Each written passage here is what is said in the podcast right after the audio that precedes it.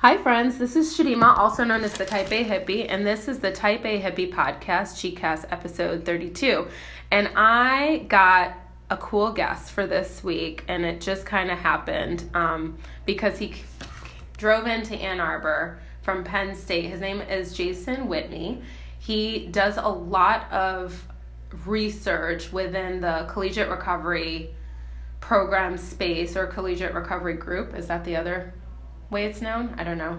Um, and so he is in town doing some studying here in Ann Arbor, and I decided to swipe him and get him to talk to us, friends, about collegiate recovery programs, recovery in general, kind of new policy that may be coming down the pipeline in terms of a new administration and anything else we talk about, because you know we can talk about a lot of different things. So, welcome to the podcast, Jason. So Thanks, glad you're here. So, tell us a little bit about yourself and maybe how you came to what you're studying.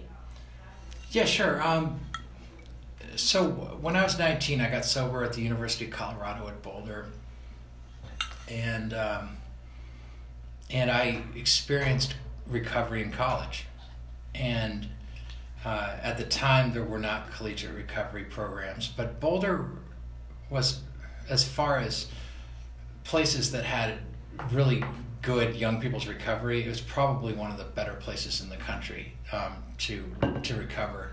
Um, there were sort of uh, there was a campus group, um, a twelve step group on campus, and it's there were sort of sixty people that were going to the twelve step meetings who were attending University of Colorado.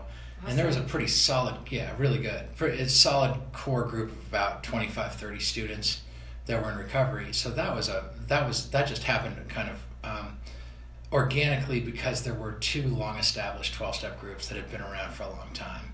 That is so cool. Just because being back on a college campus, but now I'm of age and older, it seems like a lot of times students believe that everyone is drinking and partying, right? And that there are no sober people here or Right. people not Right. drinking for other reasons. Yeah.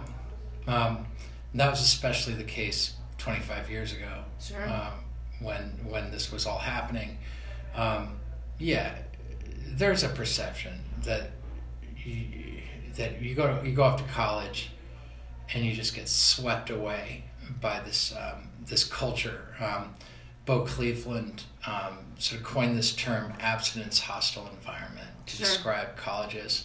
And he was describing kind of two things with that term. Uh, the first one was that, yeah, people are going to ask you if you want to have a drink, and they're going to directly try to get you to drink or do drugs um, with them. And, um, and that's definitely true. I mean, there's plenty of times where I was skiing and I had to sort of stand there while four people smoked a bowl, you know, smoked some pot, you know, on the slopes, and I just sort of stood off to the side and kind of just waited for them to finish smoking pot. And it wasn't, it didn't completely destroy my day of skiing. It just was one of those things where, uh, where you know, they would sort of ask me if I wanted a hit of it, and I got asked to to do a lot of different drugs and alcohol when I was in recovery. The other half of it, though, is that students in recovery often feel as though there's this constant expectation Sure. that they should be partying. And um, even if they have a kind of a normal, good, boring-ish weekend where they might have seen a movie, uh, go do some things, hang out with some friends, there's this feeling like there was a better weekend on to be had Sure. and that the people who were partying were the ones who were having that. Yeah, I and I feel like even with older people, so by older I mean people in their 20s that are well established no longer in school, this idea of like FOMO, like fear of missing out Mhm. and with the advent of social media, right? It appears to be a bigger deal along with some of the residuals that come from that when you find out that perhaps you weren't invited to something that you thought you know if you were friends with people but i'm sure that that plays into it of this idea of like oh what did i miss out on when i was doing this one thing Absolutely. I mean, the fear of missing out is the is a, is a very powerful. Uh, it's a it's a powerful trigger um, for a lot of students, and so this combination of um, being having to explain yourself a lot. Uh, why aren't you drinking? Um, do you want to come out with us? Um, even spaces that are um, sort of pride themselves on being inclusive. Um, we have a graduate um, uh, group that likes to discuss issues of inclusion and diversity. Sure. And they'll announce their meetings by saying, uh, "We promise nobody will be able to drive home afterwards." Mm, right? And yeah. uh, and I, and so um, and I, I sort of look at that and I with a, with a little bit of judginess, kind of like, "Well, great, you've made, managed to exclude me entirely from that thing." Sure. You know, and uh, right, and it's there's an unconsciousness to it. Um, and there's that that to there's an unconsciousness to this sort of um, to the culture. Yeah. No, I I do. I'm now in a role with the university where I'm doing some programming, and so that's often come come up because I am kind of like not I wouldn't say all knowing, but like I mm-hmm. I look at the entire picture and I say just so that you know if the focus is on this, like a happy hour type thing, you may be inadvertently excluding people who mm-hmm. are in recovery and or don't drink for any number of reasons. And mm. so just being mindful of that within and these are grad and professional students, right? Because that's a thing too, you know. What's easy to do in terms of like people getting together and multiple I would say professional schools, grad grad school programs, a lot of it is around like a happy hour, you know, like let's let off some steam and let our hair down and just go because that's easy enough of an event to put together, to literally throw together. Like, oh, we're just going here and, you know, everyone just join us when you're done with class or work or whatever. So, yeah, I can totally see it now as a as someone in the professional field, um, but working with students. So, so what are you studying, Jason? Because I believe you are working on your PhD. Is that correct? That's right. So, uh, so uh, having been on the faculty at Penn State for eleven years, the lack of a PhD has dogged me um, tremendously, and um, and I have been. Is that like a Yeah. positive peer pressure, or is it just kind of like a It's one of these things where um, I'm an English, I'm an instructor um, in uh, secondary English education, Okay. and I was a high school English teacher. sure?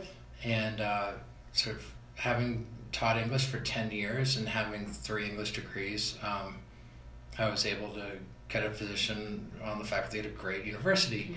I'm the only person that I know of who doesn't have a PhD. And a big part of this was that I, in my heart of hearts, I didn't, I could not identify uh, a topic in English education that I could study for sort of five years um, without sort of plugging my nose a little bit, Mhm. right? They're just, I was, I'm sort of excited about, I'm excited about writing, I'm excited about narrative and things like that. Yeah. But it just, I, I kind of thought if I did get a PhD, I would have to sort of fake it and just to get the, um, to, just to get the piece of Paper, Paper, right? and uh, and I've since learned to have an incredible amount of respect for really anybody with a PhD.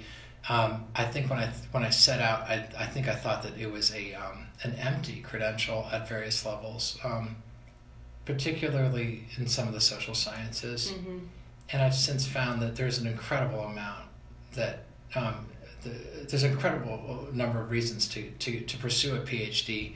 Um, well, from the very least of which is that uh, I was able to read research. Mhm. And what happened really, um, so let me just back up. So when I was 19, I got sober. Right. And then I became, um, I graduated with a Bachelor of Arts in English, had almost no idea what to do with that. So I went off um, on the job market and I found a job teaching English at a private school without a credential.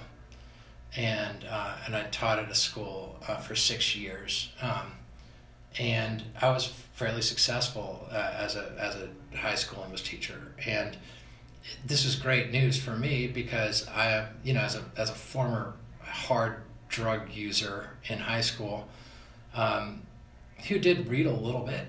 Uh, I, I was amazed that I was able to be successful um, in any official capacity whatsoever. So uh, after sort of, so I think I for a while I thought I was going to be a, a classroom teacher forever. Mm-hmm. Um, I ended up moving out to um, Los Angeles for a little while, and um, and I worked um, in Hollywood for two years, um, mostly as a script reader for a production company in Beverly Hills, and that was sort of my only sort of foray into sort of um, anything non-academic, non-education. Um, and then I returned to teaching for another four years, and I met my wife, and she turned me on to the National Writing Project, and I started to work in that sort of arena. Um, and when she finished her PhD at um, uh, University of California, Santa Barbara, uh, we both moved to Penn State. And when I got to Penn State, I started to go to uh, twelve step meetings like I'd always like I always Mhm. have, and uh,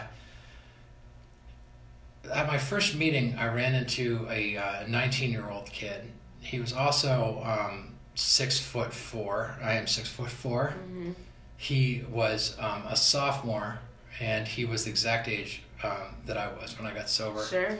And after I gave a sort of 15 minute lead at one of these meetings, he said, You have to be my sponsor. He just told my story. That's awesome. Yeah.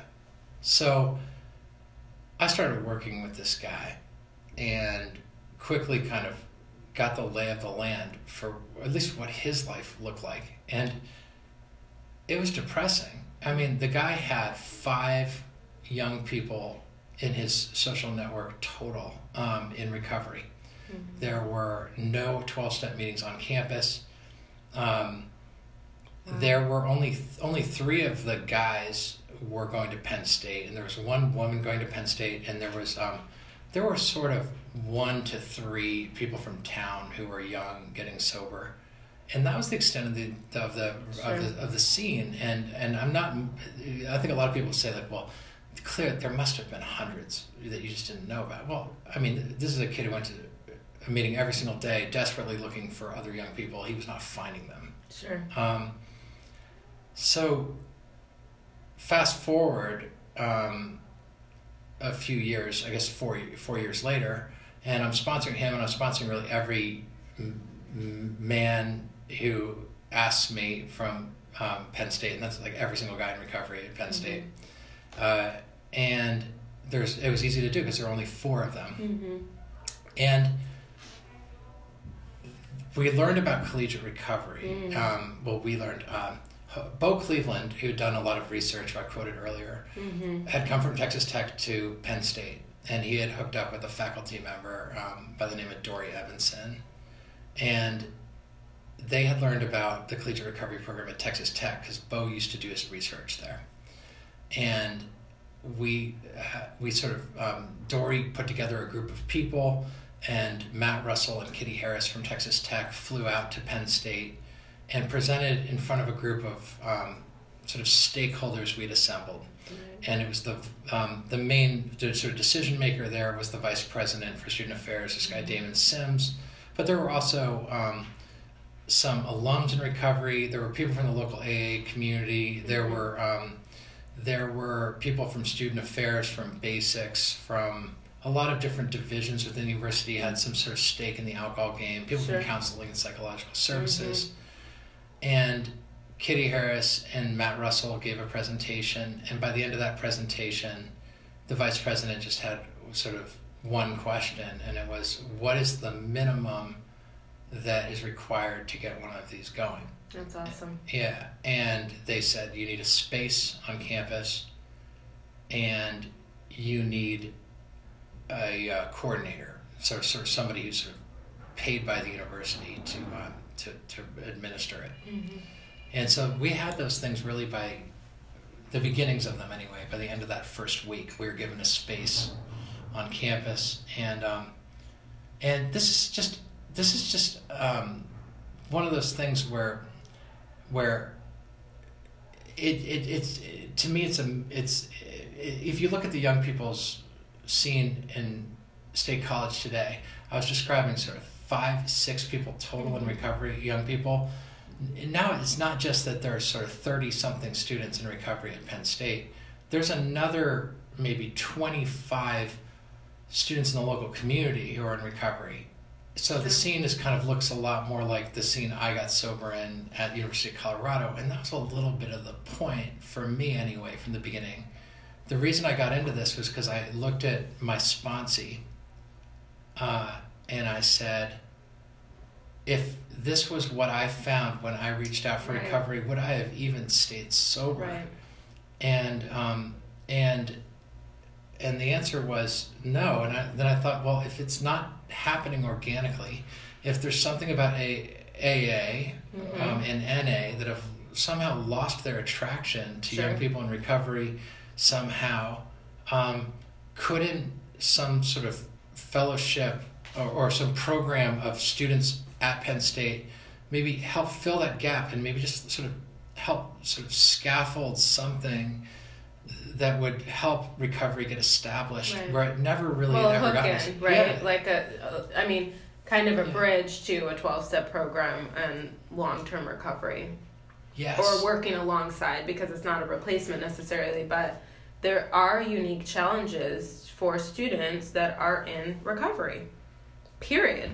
End of story, right? Just like there are unique challenges for a woman or a student parent that's, you know, different than the average student that comes to any university. You know, student parents have a different story and a different experience than just like someone, a person of color, you know. So Yeah. there are unique challenges that exist in different communities.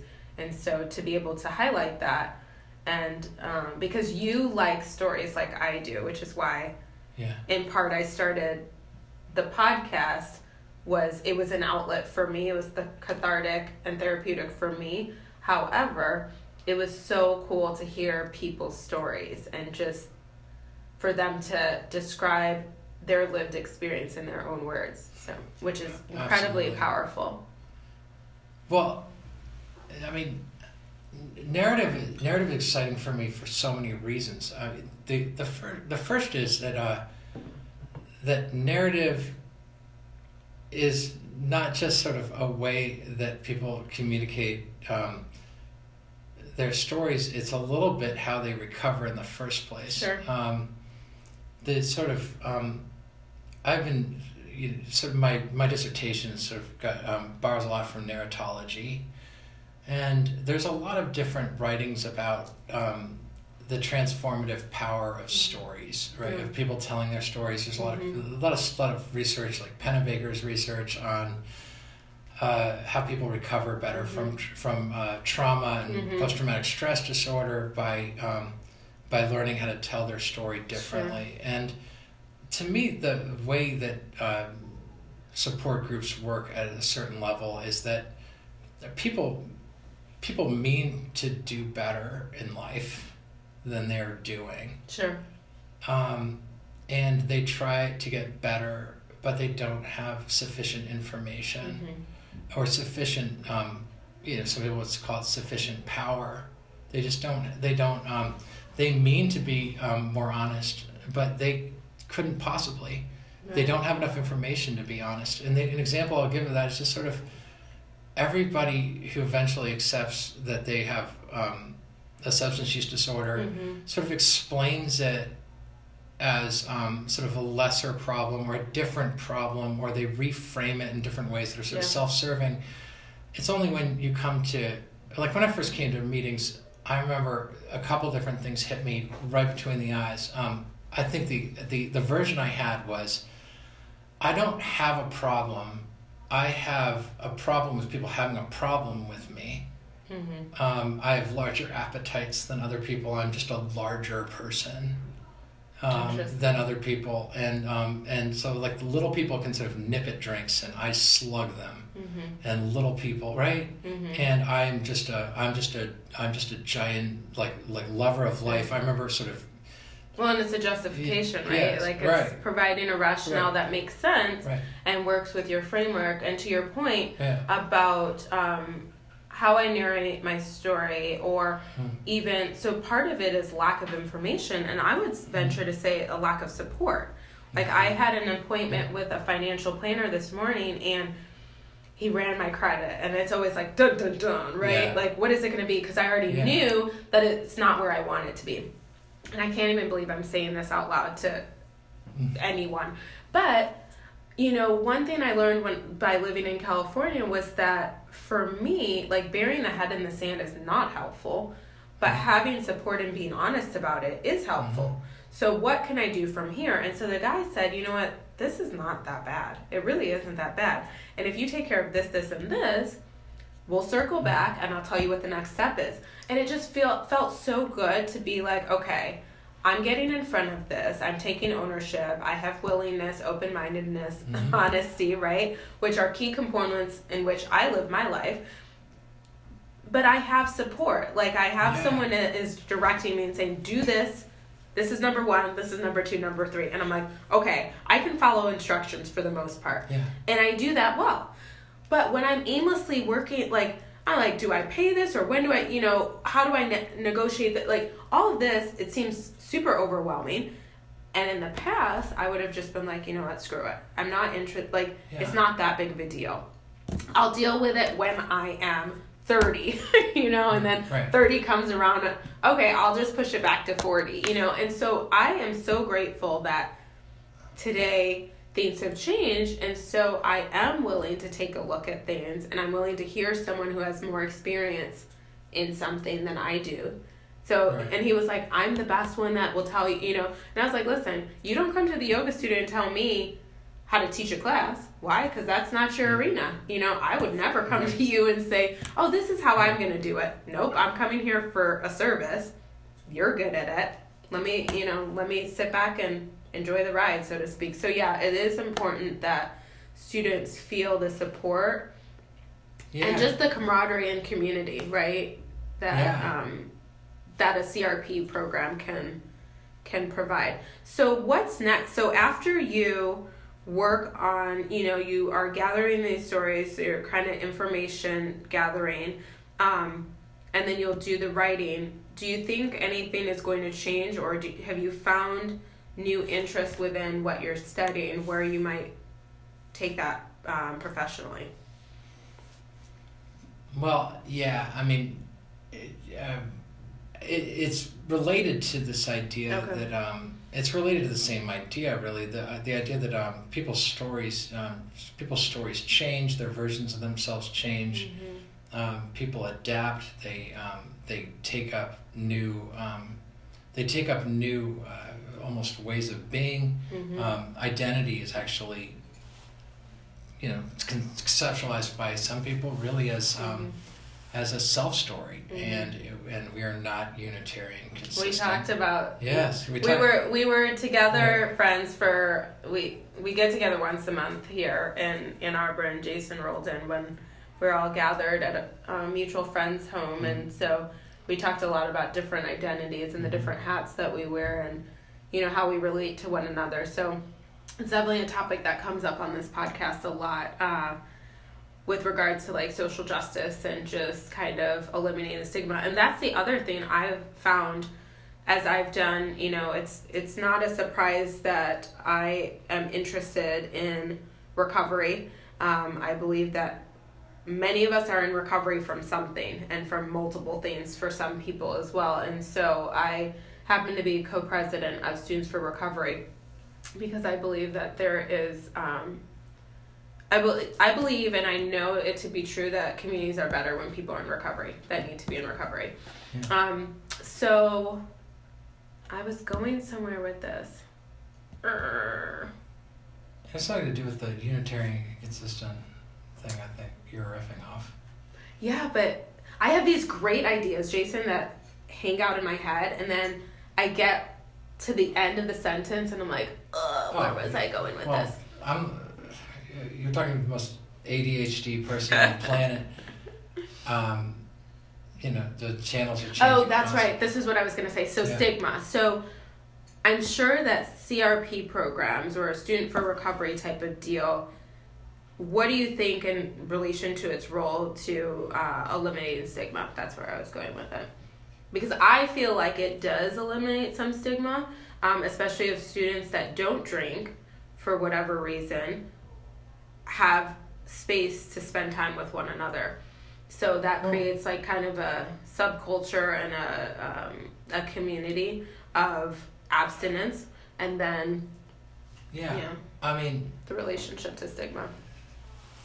The way I, you know, the, the my understanding of stigma is that the way out of stigma is by uh, involving oneself in um, in things that are larger than oneself. Sure. And um, the, the one of the biggest parts of stigma uh, that gets removed is um, eventually through recovery is um, is the stigma that people the shame people feel Yep, that's right. themselves and um, I'm a big fan of Marcia Baxter Magolda's work um, around self authorship and she Uh-huh. talks about different um, I don't know if you've read that Mm-mm. yet, but, But um, it, it's, it reminds me of Brené Brown, some of the work Yeah, exactly, but Shame, it- resilience, and Yeah, shame. It's it's all- it's re- it's related a lot to that, but the, the the basic idea of it is that um, is there's a sort of ratio of um, challenge to support, and um, in a in a book that she um, edited with that was co-authored with different people, they talked about different populations of students that um,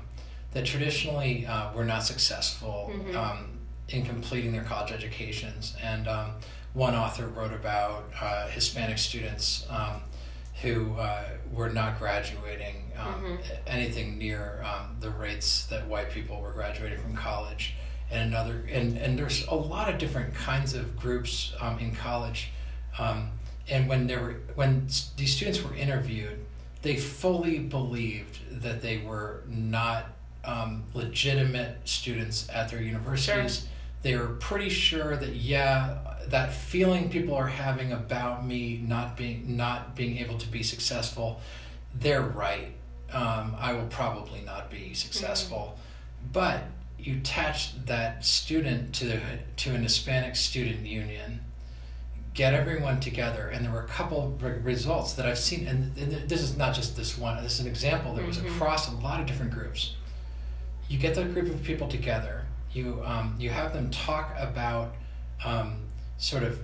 You have examples of people that are successful. You have Mhm. examples of people that can talk about how that stigma is not necessarily something um, that is even true. It's not something that certainly you have to you, you, have to believe in. Mhm. And there's so th- what happens is the that in those populations, those students almost always, instead of just becoming um, self fulfilling. well, yeah, it's not the self. The, it, it, yeah, the self fulfilling prophecy is disrupted. hmm They, interestingly, they not just become a small, tight knit community that is not integrated in the community. They report having many, many more friends of all different races Mhm. than they had before they got involved in the Hispanic Student Union.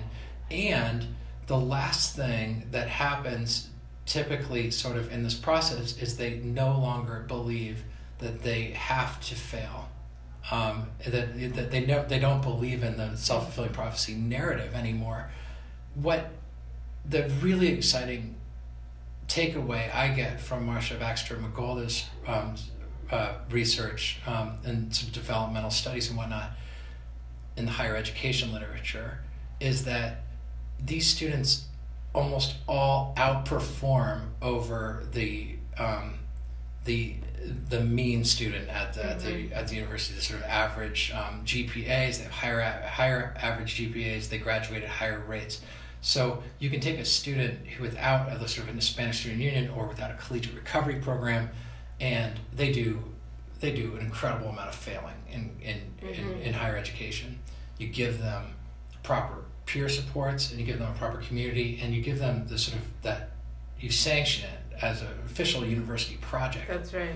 and these students will turn that challenge and that adversity um, with the help of all the support and they will outperform over the, the typical student it's now i think common at least i read a lot about different people who are coming all to the same conclusion that you actually don't want to go to college and not struggle Mm-hmm. You want to have significant adversity and find the support to overcome it. And this is ultimately um, a propellant of, um, of, of, of growth, of, of, of, of becoming a, a, a it's a, it's a propellant for growth. It's a propellant mm-hmm. for success in life, and um, and the idea that you should be um, if you go to school friction free. It's a very sure. good way of not um, uh, that that tension. That tension is good for people. Yeah. Um, but as we said, without that support, they would wipe out completely. Totally. Well, and I mean, yeah. I don't appreciate the summer in Michigan. Without crappy days like today and yesterday. Right. That's the truth. Like right. I just don't. I don't know if it's the way I'm wired, but I just don't appreciate it. Um, there was a funny story, a joke. Yeah. My dad's a pastor and retired professor, and so the joke is that this pastor always had something positive to say, and it was raining on this particular Sunday, and people were like, "I wonder what he's gonna say," because it's raining, it's bad, blah blah blah. And he said, "I'm just grateful that." It's not like this every day. So he still had something positive to say while still mm-hmm. acknowledging what was going around. And and yeah, community is incredibly important and just recognizing that there can be you're the author of your story. Now, there's a whole host of things that can get in the way. Absolutely. Like I am not dense and I know that if you don't have boots, there's really not a way to pull yourself up from the bootstraps and that's why I say often there are no self-made people yeah. because we need one another. We need community. We need people that are going to say on the days that we feel like we're not able to do whatever it is, oh no, you can totally do it. You're just having an off day. Um, so yeah, that's really really powerful. Now, before we wrap up, because it's getting to be that time, sadly any thoughts on any changes that might impact students when it comes to the changing administration and what's happening in DC or not necessarily? I don't really have any comment about okay. sort of Trump, uh, you know, and and what he what his administration is going to mean, because um, I don't think anybody really understands yet what direction um, what direction he's going to take um, different uh, offices in the, in the White House and whatnot. And, mm-hmm. and uh, but uh, I think the most exciting change in uh, as far as the landscape of young people in sort of addiction and recovery mm-hmm. is that the old thinking that you um, that if you have a substance use disorder and you like you maybe are going to college and you wipe out the old the old advice was to never go back to college. Right. And or if you were going to go back to college to wait five years. And there was a whole sort of system around sort of keeping young people who had failed out of college um, or who had been kicked out of college or had just left college um, in long-term transitional living and kind of working uh, uh, sort of unskilled jobs and whatnot, and, and and the idea of being sort of like after some amount of time they could return, and then maybe then they would be successful. But a lot of these students were, a lot of these, I mean, a lot of these young people were, um, they just weren't finding a lot of success. They weren't putting anything like five years together because um, they weren't they they they weren't sort of doing anything to sort of further themselves besides working a recovery program. Totally. They weren't challenged. Yeah, they weren't challenged, and also they were they looked around at their friends who had finished college and sure. how they moved ahead, and um, and objectively, you, you know, you can talk about how your success in recovery,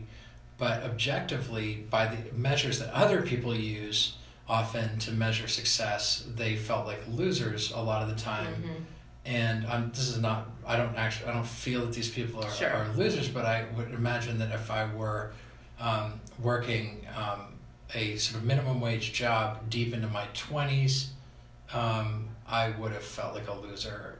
Um, well, comparison and, is the yeah. thief of joy. That is yeah. a fact, and so that's why social media can be problematic sometimes because you yeah. see what other people are doing and what they have and where they are, and you compare yourself there. So yes, I agree you wouldn't call anyone a loser. However, that's I would call myself what, one though. Totally. Right. So the so the difference now in this in this paradigm is that um, more and more sort of treatment centers are starting to give the advice that is really pretty much as soon as you've stabilized, and this usually takes sort of three to six months, maybe Yeah. maybe a year, of high quality acute care treatment.